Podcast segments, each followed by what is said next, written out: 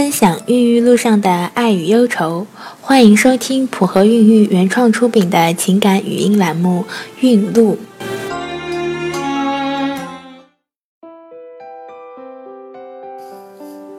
大家好，我是小何医生，又到了每周的孕路时间。现在的文静已经进入孕中期了，也顺利通过 NT 检查，宝宝已经能在她的肚子里有力的踢腿蹬脚了。文静的大女儿现在已经九岁了，生完大宝后，此后的这么多年，她就一直服用短效避孕药来避孕。之后例假变少了，多年的痛经也好了。二胎政策开放后，文静就想着再要一个孩子，于是备孕就提上了日程。这不，不仅仅是文静要做好准备，老公也要动起来了。先是强迫老公停了这么多年的烟酒。还买来了男版的艾乐维补充叶酸，接着文静就先停了服用多年的短效避孕药，开始望穿秋水等待例假的到来。可是，一天天的过去了，例假还是没有来，当然也没有怀孕。文静急了，先是在普和孕育的微信后台留言提问，得到了专业医护人员的建议后。文静来到生殖中心检查，一做彩超，发现子宫内膜薄着呢。此外，性激素六项也不正常。得知这个结果，文静就想，不会长期服用避孕药抑制了卵巢排卵，以后再也不能怀孕了吧？心里那叫一个拔凉拔凉的。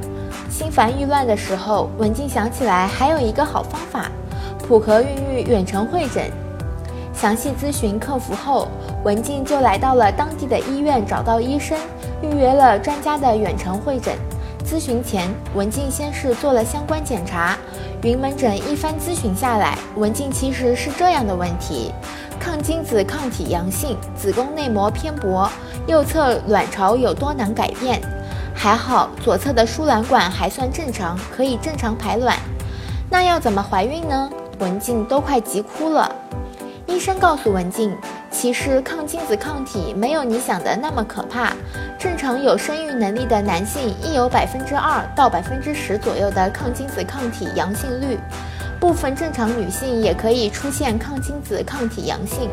所以要想尽快怀孕，医生建议文静先做好卵泡监测，先试试自然怀孕。除此以外，针对子宫内膜薄的原因，考虑到文静不太想吃药。就让文静去针灸科去定期针灸，文静这才放下了心，定期去医院做卵泡的监测。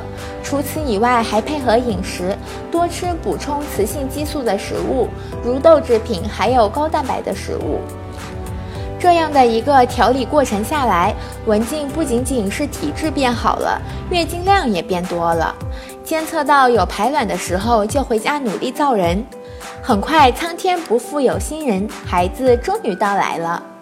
这就是今天的孕路故事。普和孕育祝您一路好运。